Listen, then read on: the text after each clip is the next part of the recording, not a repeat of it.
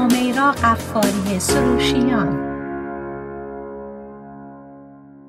سلام عرض می‌کنم خدمت شنوندگان بسیار از برنامه زیستن و رستن. همیرا غفاری سروشیان هستم.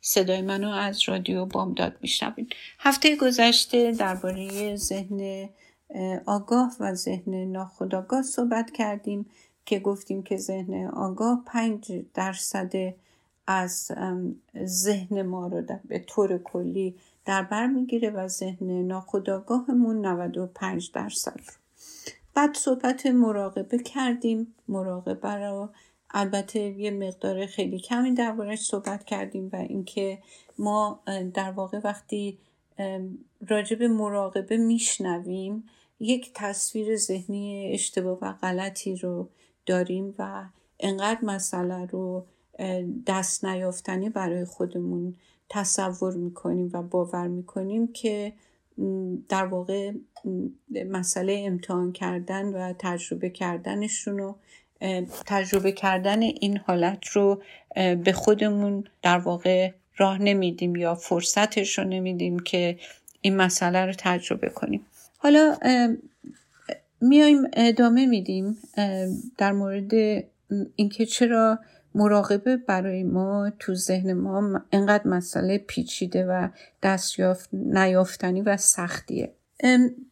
توی هفته های گذشته صحبت کردیم که این مسئله مغز متفکر یا نیوکورتکس ما که مسئله تحلیلی ماست و از تمام حواس پنجگانه در واقع ما برای تشخیص واقعیت ها استفاده می کنیم این قسمت از بخش این قسمت از مغز ما تمام هوشیاریش متوجه به بدن متوجه به محیط و متوجه به زمانه.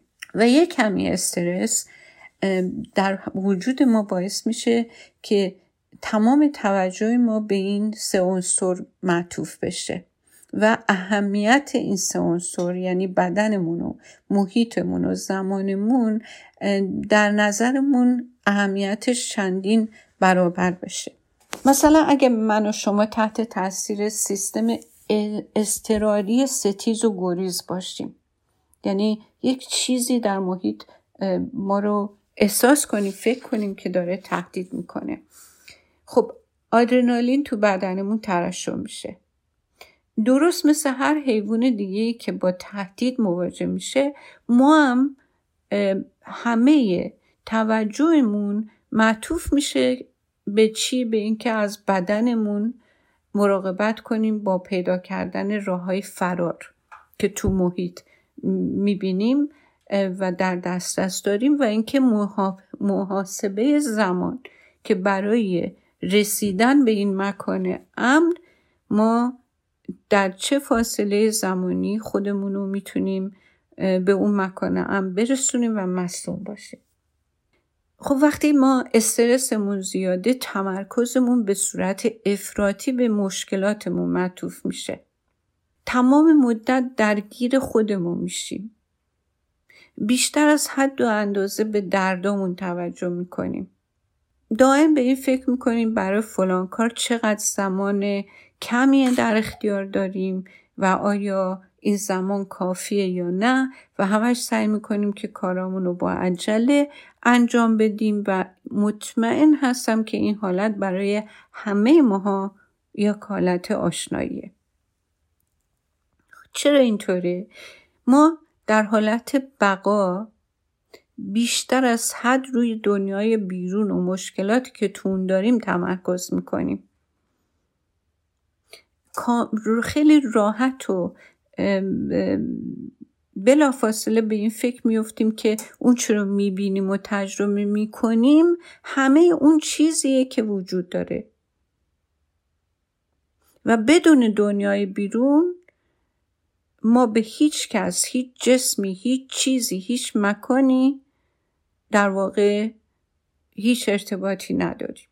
حالا این مسئله برای کسی که تلاش می‌کنه با تایید دوباره یک هویت خاص تمام واقعیت رو تحت کنترل خودش در بیاره شما ببینین که چقدر مسئله ترسناکه. همه ما در حالت بقا قرار می‌گیریم. وقتی که در حالت بقا هستین به خودتون یادآوری کنین که چیزایی که با حواستون دارین درک می‌کنین در حقیقت تنها قله کوه یخی هستن که فقط بخش محدودی از اون چیزهایی محسوب میشن که دنیای بیرونی شما رو تشکیل میدن. شما به دگرگونی های و ترکیب های در دنیای بیرونیتون در واقع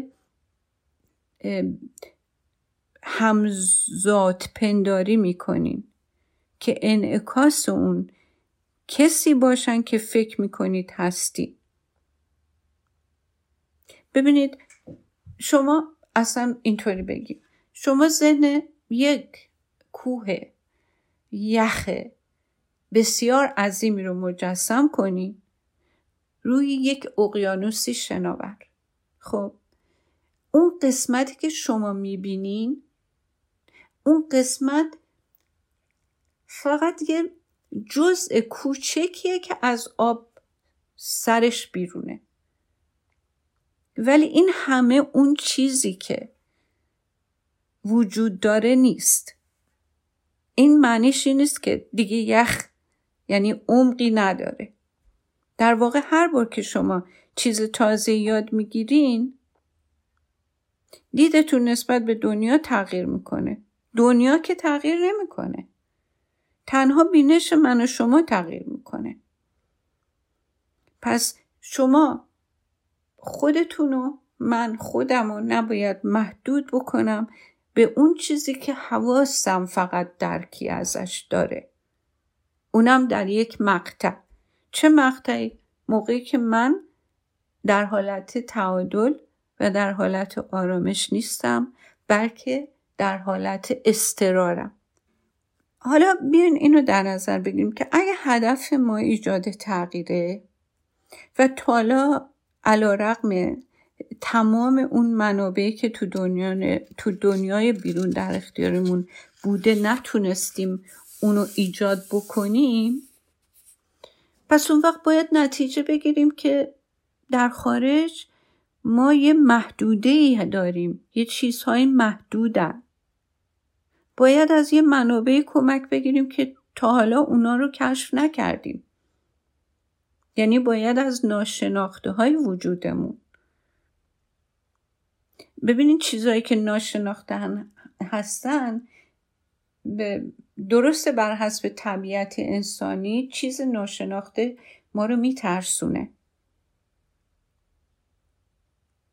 ولی ناشناخته ها دوست ما هستن دشمن ما نیستن.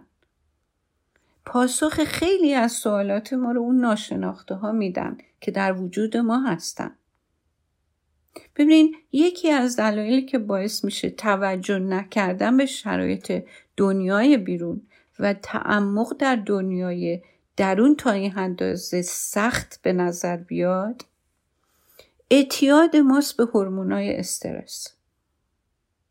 اعتیاد به احساس حجوم مواد شیمیایی که همه در نتیجه واکنش های خداگاه و ناخداگاه ما در ما تولید میشن. و این اعتیاده که منجر به تقویت این باور تو ما میشه که دنیای بیرون از دنیای درون واقعی تره روانشناسی هم حتی ما رو اینطوری شرطی کرده که این مسئله رو تایید کنه. چون که واقعا روانشناسی غرب خیلی محدوده. الان تازگی یک مبحث دیگه ای به این روانشناسی اضافه شده به اون روانشناسی غرب که نشأت از عرفان شرقی می‌گیره. یعنی کم کم روانشناسی غرب به این نتیجه رسیده که ما یک وجه مهمی از یک انسان رو به کلی از این کلیت حذف کردیم کنار گذاشتیم. در نتیجه هر تعریفی که از انسان به دست میاریم یک تعریف کاملا ناقصه. الان دیگه به مسئله معنویت و روح انسانی و دنیای درون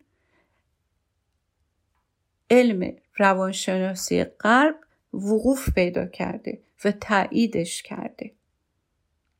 برای همینه که ما الان در واقع یک تئوری به روانشناسی معرفی شده به اسم صوفی سایکولوژی که میگه اون وچه روحانیت و معنویت و اطلاع هر انسانی رو که در, در واقع بالقوه درش وجود داره اگر از ازش حذف بشه تعریف کاملی ما از اون انسان نداریم.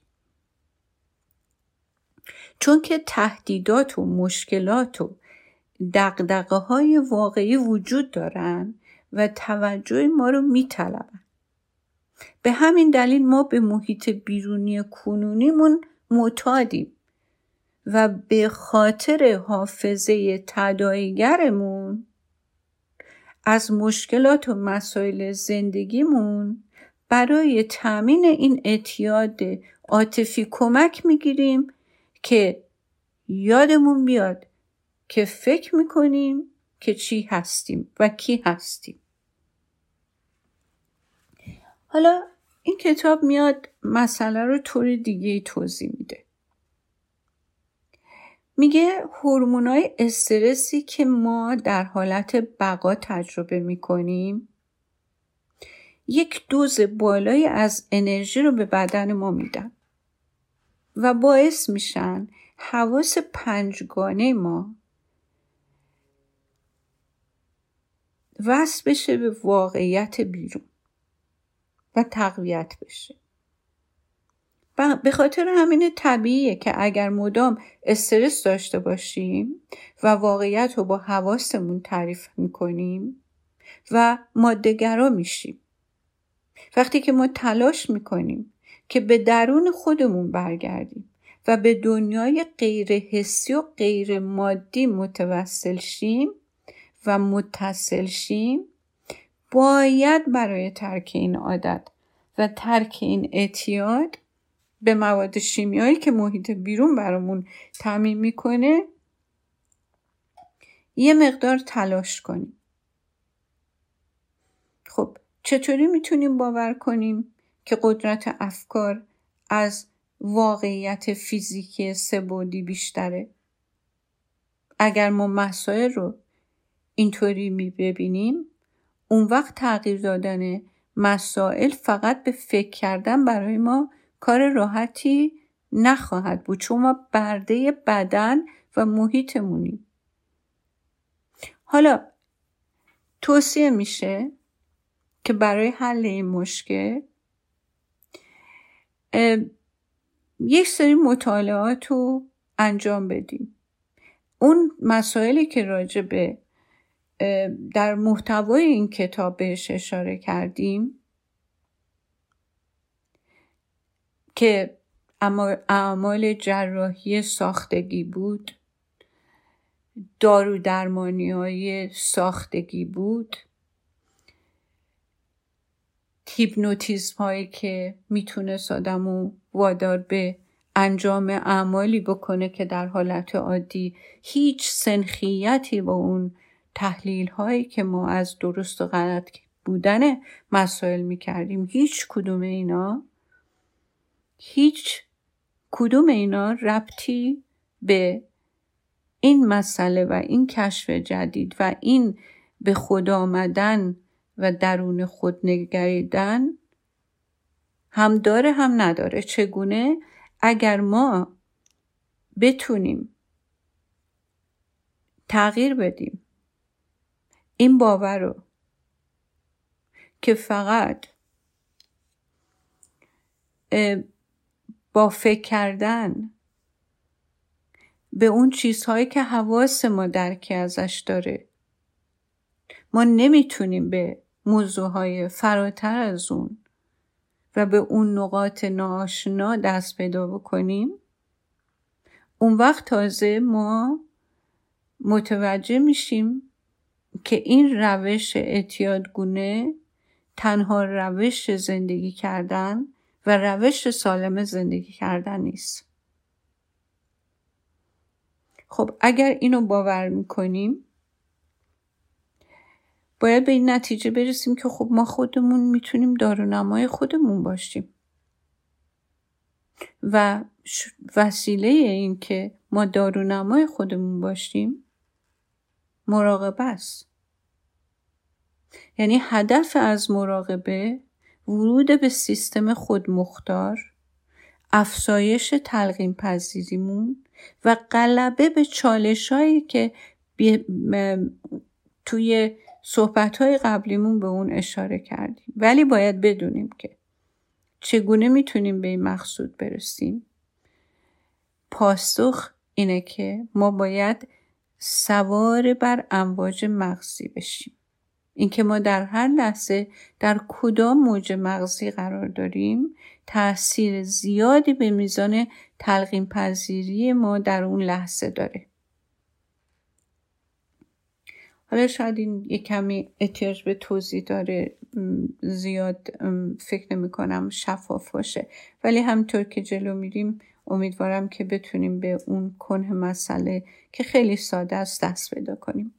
وقتی که ما این با این حالت های مختلف آشنا میشیم و یاد می‌گیریم که موقع رسیدن به اونها تشخیصشون بدیم می‌تونیم با تمرین یاد بگیریم که از یه حالت به یه حالت دیگه بریم و تو نمودار امواج مغزی بال و پایین قرار بگیریم. این کار صد درصد امکان پذیره ولی مثل هر کاری دیگه ای به تمرین احتیاج داره. حالا یه کمی همونطور که گفتم بیشتر راجبش صحبت کنیم. شاید مسئله قابل فهمتر بشه. ببینید وقتی نورون های مغز ما با هم دیگه به هم با هم شلیک می‌کنن یعنی اتصال برقرار می‌کنن عناصر بارداری رو با هم مبادله می‌کنن. خب این عناصری که مبادله میشن بال بار الکترومغناطیسی دارن. و همه اینها رو میشه با اسکن مغزی یعنی EEG آدم اندازه بگیره. نه اینکه من و شما نشستیم این کار بکنیم ولی اینا دستگاه هایی هستن که میشه این امواج رو در لابراتوار دستگاه های خاصی وجود داره که اندازه گیری ما آدم ها چندین فرکانس مغزی قابل اندازه گیری داریم. هر قدر که فرکانس موج مغزی ما پایین تر باشه. اون موقع است که می‌تونیم بهتر می‌تونیم وارد دنیای درونی ذهن ناخودآگاهمون باشیم.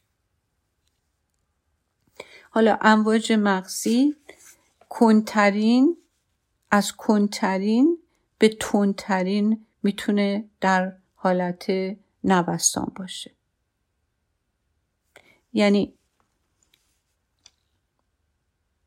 کنترینش کیه موقعی که ما تو خواب عمیقیم و در خواب عمیق در واقع بدن ما در حال ترمیم خودشه. یعنی کاملا ناخداگاه بعد یه موج دیگه هست موج مغزی به اسم تتا. این چه موقعیه؟ حالتیه که ما بین خواب عمیق و بیداریم. یعنی مثل هوای گرگومیش چطوریه؟ بین خواب و بیدار. بعد امواج دیگه اسمش موج دیگه اسمش آلفا هستش که حالت تخیل داره. یعنی وقتی که ما در این حالت هستیم می‌تونیم خلق کنیم. بعد موج دیگه بتاه بتا حالت مغزی فعالتریه تفکر خود آگاهه و آخرش هم گاما که حالت بالای خداگاهیه ما تو چه حالتی در حالت معمولی در واقع بیداری روزمره هستیم؟ موقعی که در موج مغزیمون بتاه یعنی تفکر خداگاه وقتی که تو حالت بتا هستیم مغز متفکر یا همون نوکورتکسمون تمام داده های حسی وارده رو چیکار می‌کنه؟ مرور می‌کنه. و توی دنیای درون و بیرون ما یه معنایی به این داده ها میده. خب وقتی ما توی این حالت هستیم برای مراقبه توی جایگاه موج مغزی درست مطلوبی نیستیم. چون که وقتی تو این حالت هستیم دنیای بیرونی واقعی تر از در دنیای درونه. خب ولی همین بتا هم خودش یه طیفی داره. بتای سطح پایین. جاییه که ما توجه علاقه مندانه داریم آروم هستیم مثلا داریم کتاب می‌خونیم. بتای سطح متوسط یعنی یه طیف دیگه. بتای سطح متوسط توجه ما متمرکز بر روی یک محرک ادامه دار که تو بیرون بدنمون قرار داده. مثل موقعی که داریم یه چیزی یاد می‌گیریم و اون چیز رو می‌خوایم بیاد بیاریم. بعد سومیش هم بتای سطح بالاه که دیگه خیلی موجش قوی چون که توجه ما بسیار متمرکزه و شرایط بحرانیه. و این موقعی که مواد شیمیایی مربوط به استرس در ما تولید میشه. پس این یه طیفه سه قسمت داره این بتا و هر چقدر که امواج بتای مغزمون بالاتر باشه بیشتر از سیستم عامل مغزمون فاصله می‌گیریم. خب ما بیشتر روزا بین حالت بتا و آلفا گردش می‌کنیم آلفا چیه؟ حالت تخیل و جایی که ما می‌تونیم یعنی در حالت آفریدن چیزی. ده بین این دوتا گردش می‌کنیم حالا اگر اجازه بدیم من میرم برمیگردم به دنباله برنامهمون ادامه میدیم. با من باشیم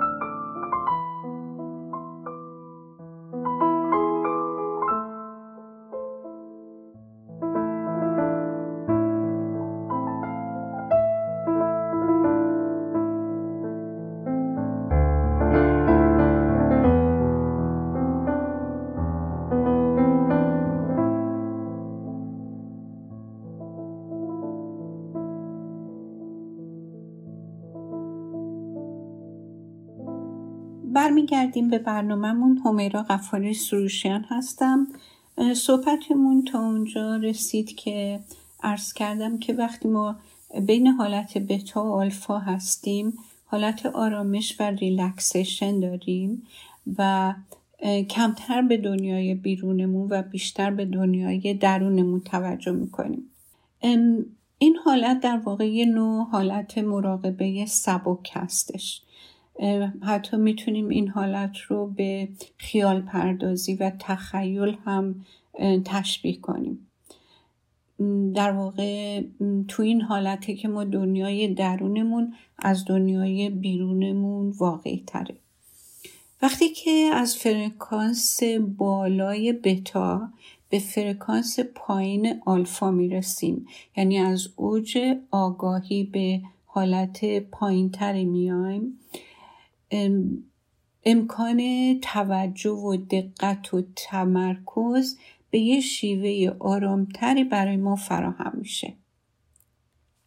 و گفتیم این لوب پیشونی مغزمون به صورت خودکار فعال میشه. همونطور که قبلا هم گفتیم لوب پیشونی حجم فعالیت های مدارهای مغزی مربوط به پردازش مکان و زمان.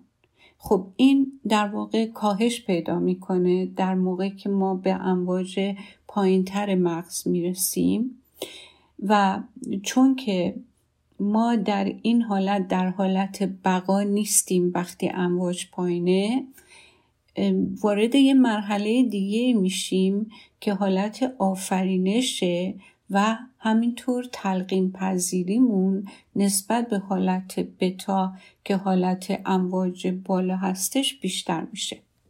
حالا اگر هی بخوایم پایین بیایم و یه امواج رو پایین بیاریم تا حالت تتا کارمون کمی سختتر میشه. چون تتا حالت بینابینیه که ما در اون در واقع حالت نیمه بیدار و نیمه خوابیم. یعنی می‌تونیم اینطوری بگیم که ذهنمون بیداره بدنمون خوابه.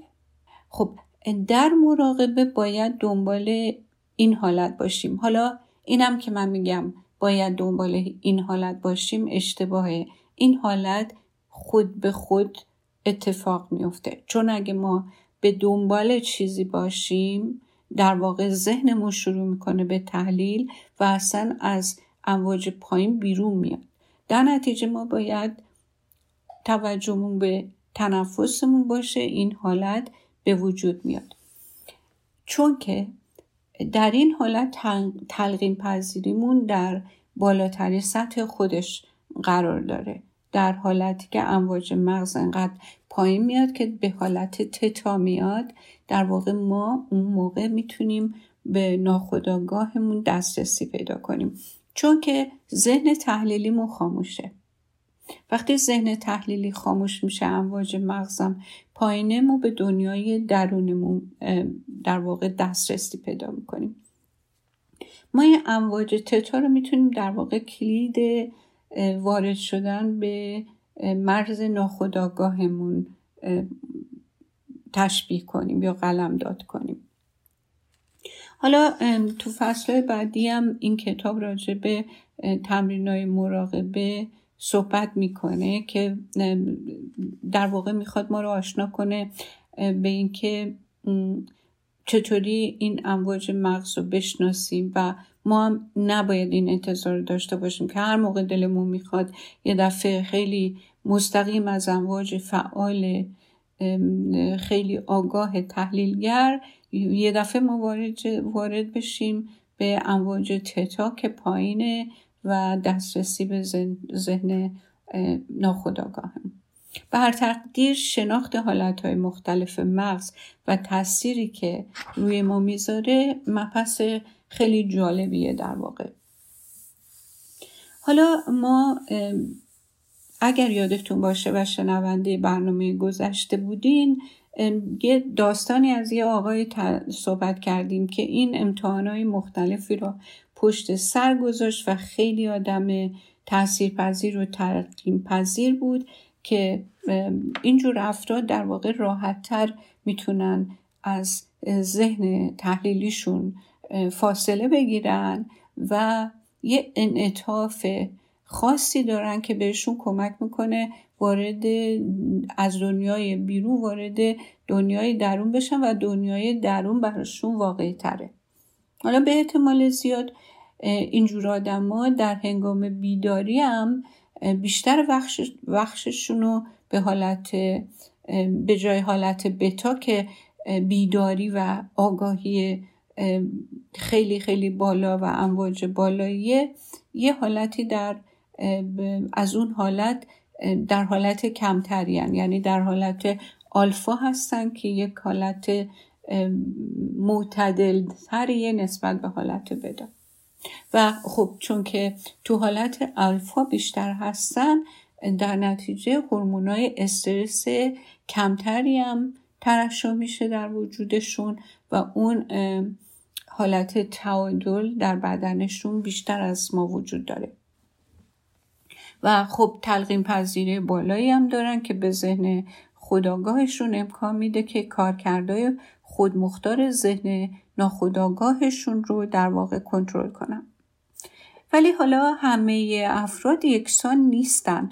همونطور که شنونده برنامه هفته گذشته بودین دیدین که از 180 خورده آدم که برای امتحان هیپنوتیزمی در واقع انتخاب شده بودن.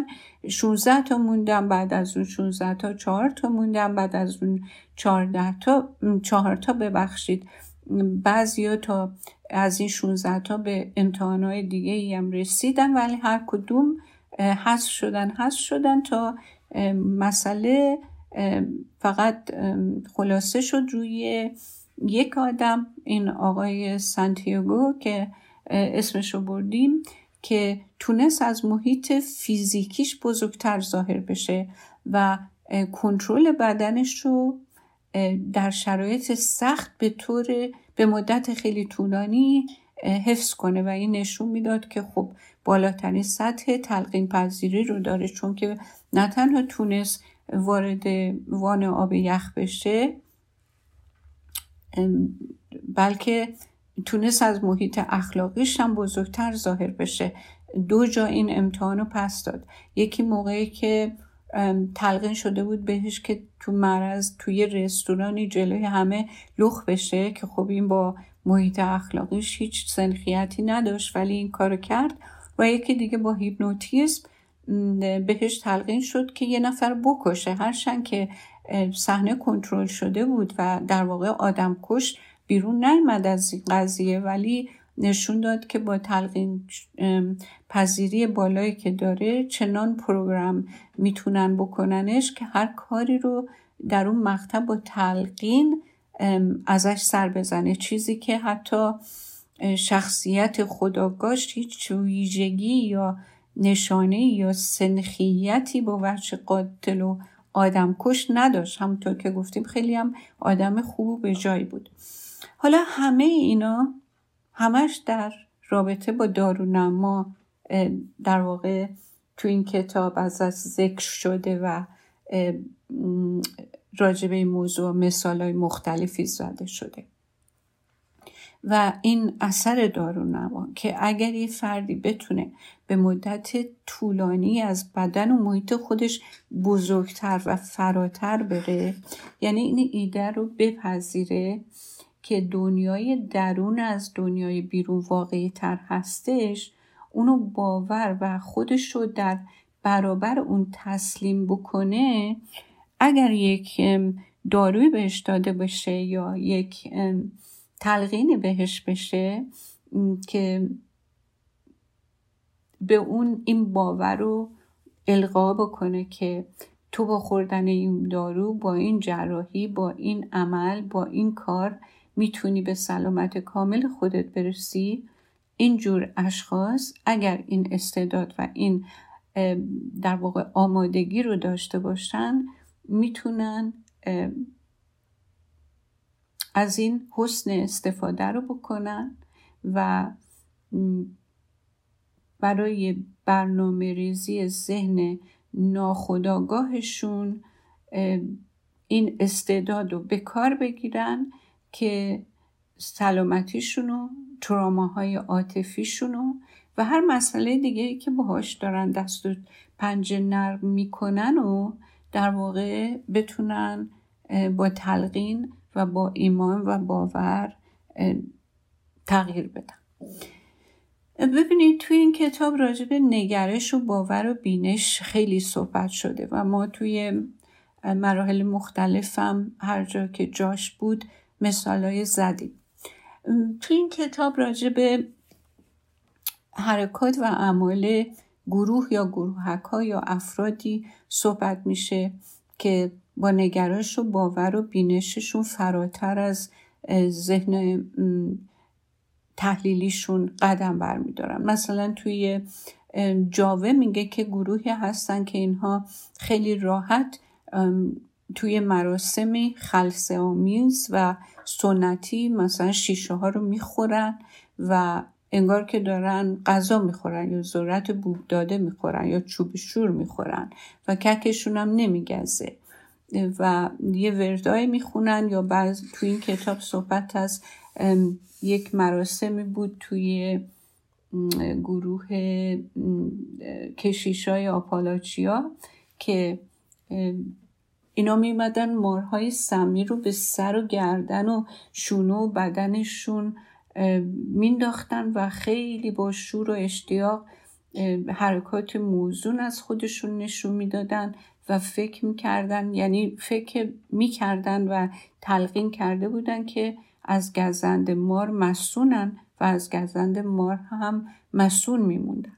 یا یه جزیری هست که اینجا ذکری ازش شده تو فیجی که افرادی که افراد این جزیره هستن حالا نمی‌دونم همه یا بعضی از اونا می‌تونن کاملا راحت روی سنگ های شولور داغی که توی روی توی این سنگا در واقع توی کنده های شولور و زغال گداخته شده کاملا راه برن و هیچ اتفاقی نیفته و هیچ درد و زخم و سوختگی هم تجربه نکنن. و باورشون این که این توانایی, رو، توانایی ها رو یکی از خداهای اونها به نیاکانشون داده که حالا اینا رو باید به نسلهای بعد منتقل بکنن.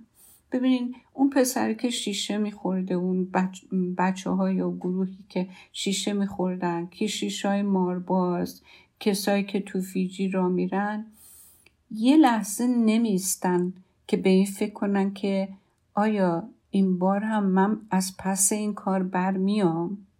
در واقع اراده هیچ کدومشون با یک لحظه مغز تحلیلی دستکاری نمیشه یا سوس نمیشه. تصمیم این آدم ها مبنی بر خوردن شیشه یا بازی با مار یا رفتن روی سنگای داغ در واقع فراتر از جسم فراتر از محیط و فراتر از زمانه.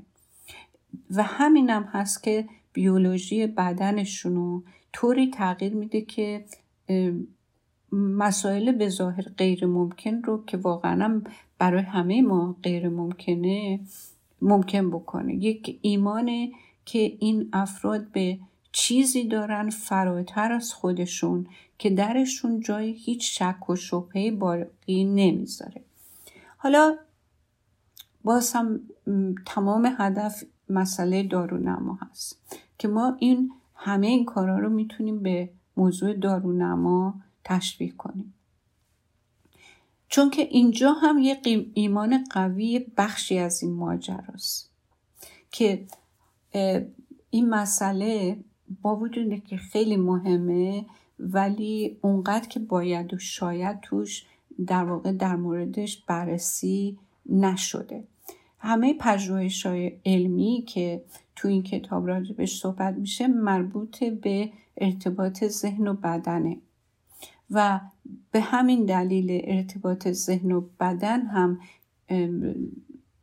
در واقع دانشگاه های مختلف مراکز تحقیقی به اندازهگیری اثرات دارونما پرداختن.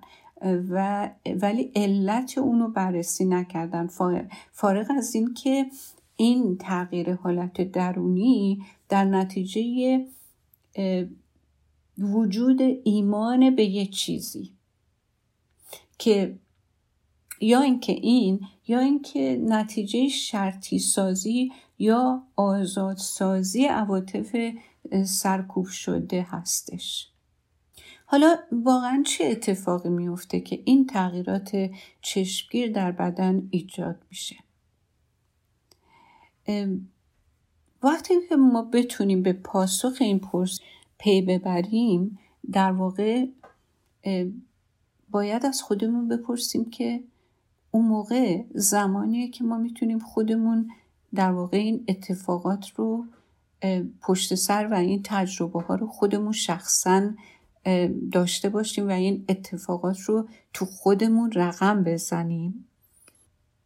اینجا این کتاب به این نکته می‌رسه که ما باورامون از کجا میان ببینید باورای ما همیشه اونجور که ما فکر می‌کنیم آگاهانه نیستن. ما ممکنه یه ایده رو تو ظاهر بپسندیم بپذیریم.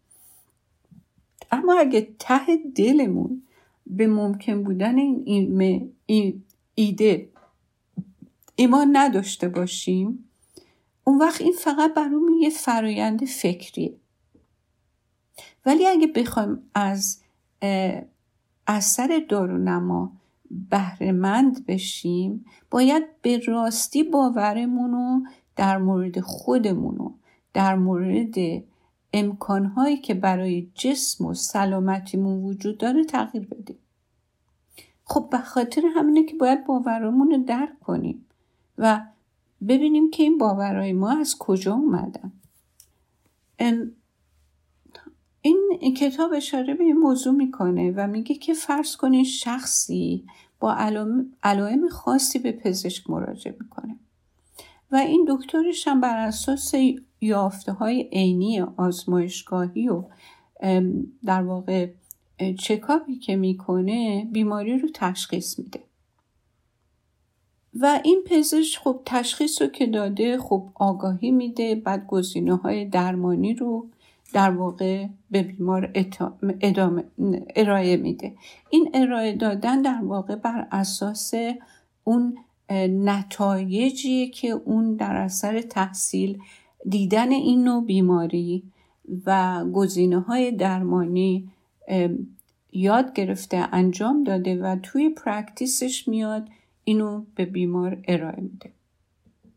حالا این بیمار من باشم شما باشی X, Y, Z باشه همش بستگی داره که از کجا میاد و چه پیش زمینه ای داره و چقدر ذهنش تحلیلیه و اصلا ویژگی خاصی که داره چی حالا یه بیماری مثلا کلمه دیابت رو میشنوه سرطان میشنوه کمکاری قده تیروید رو میشنوه یا اینکه مثلا سیندروم خستگی مزمن کرونیک فتیک سیندروم از زبون دکتر میشنوه یک سلسله رشته از افکار از تصاویر از عواطف بر اساس چی؟ بر اساس تجربیات گذشته است و دانسته های ذهنیش در ذهنش نقش میبنده.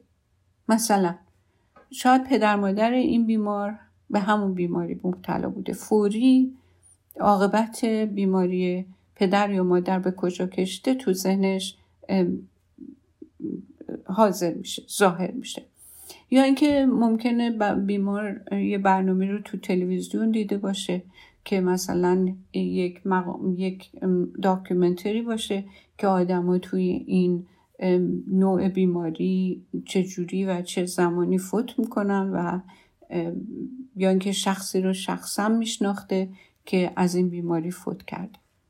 حالا که دیگه اینترنت هم در دسترس همه هست و همچین که یک اسم بیماری میاد فوری همه ما میریم روی اینترنت و فکر می‌کنیم که اون چیزی که بر ما اتفاق خواهد افتاد already جوابش تو اینترنت سرطان اینقدر درصد می‌کشه نمی‌دونم stage فلانش انقدر آدم می‌کشه نمی‌دونم stage کمش انقدر. دیگه ما به نتیجه گیری هامون رسیدیم. یعنی پیش زمینه برای اینکه با این بیماری از بین بریم یا اینکه درمان بشیم آردی تصمیمش در ما گرفته شده. ولی وقتی که یه بیمار به پزشکش مراجعه می‌کنه نظر تخصصیش رو میشنوه به صورت خودکار بیماری رو قبول می‌کنه. حرفای هم باور می‌کنه. و آخرش هم تسلیم درمان یا نتایج احتمالی میشه. این همه کارا رو بدون هیچ تحلیلی انجام میده. خب این یه بیماریه که نسبت به گفته های دکتر تلقیم پذیره و مستعده که کاملا تسلیم دکترش بشه که این دکتر بهش بگه که چه قراره به سرش بیاد. حالا اگر که کنار این موضوع دچار عواطفی بشه مثل ترس نگرانی دلهوره اون وقت تنها افکاری که ممکنه به ذهنش خطور کنه و افکاری که به خودش تلقین بکنه افکاریه که با احساساتش همخونی داشته باشه. ممکنه که بیمار سعی کنه که افکار مثبتی در مورد این داشته باشه که این بیماری رو شکست میده. ولی این افکارشه. بدنش همچنان احساس بدی خواهد داشت. چرا؟ چون که عواطفش که ترس نگرانی است با ناامیدیه غالب شده. بر اون باورها و اطمینان و اون ایمان و امیدی که نسبت به نتیجه بیماریش داره. چون که یه دارونمایی نامناسب به خودش داده دیگه. ترس داره نگرانی دلهوره داره. اینا دارونماهای دارونماهای نامناسبی هستن. در نتیجه یه حالت وجود وجودی نامناسبی هم درش پیدا میشه دیگه. همون ژنای بد تو بدنش فعال میشن. خب این بیمار دیگه نمی‌تونه امکانهای جدید رو ببینه و درک کنه. یعنی کاملا قافیه رو باخته. یعنی باورهایی که خودش رو پزشکش در مورد بیماری داشتن اون چیز که پزشک گفته بود و اون که گفته بود اون این باورا رو در واقع مقصی تحلیلی پذیرفته بود ولی دقیقا عمیقا در وجود خودش برای خودش جان انداخته و بهش ایمان نداشت. در نتیجه این می‌تونه نتیجه تمام درمان رو واقعا باطل کنه. خب ببینید پس ما باید اینجا از این نتیجه بگیریم که باید بتونیم فراتر از استرابمون ترسمون نگرانی هامون به یک قدرتی و قوت به قوه و ذاتی در خودمون ایمان داشته باشیم. و این ایمان فکری نیست که من به فکر کنم بعد به زبون بیارم بعد بگم که بله اینطوره ولی اعماق قلبم هنوز درگیر نگرانی ها باشم. اگه ما یک روزی بتونیم بر این نگرانی ها و دلهورو و اون سوروایول مود که همیشه بدن و مکان و جسم ما مکان و زمان و جسم ما در حالتی استراری هستن. از اون فراتر بریم خیلی از اتفاقایی که برای ما میفته به صورت معجزه تعریف میشه ولی در واقع واقعیتش اینه که معجزه خود ما هستیم. امیدوارم که هفته خیلی خوبی رو پشت سر بذارین. تا هفته آینده در خدمتتون خواهم بود. با ادامه این برنامه ها خدا نگهدار.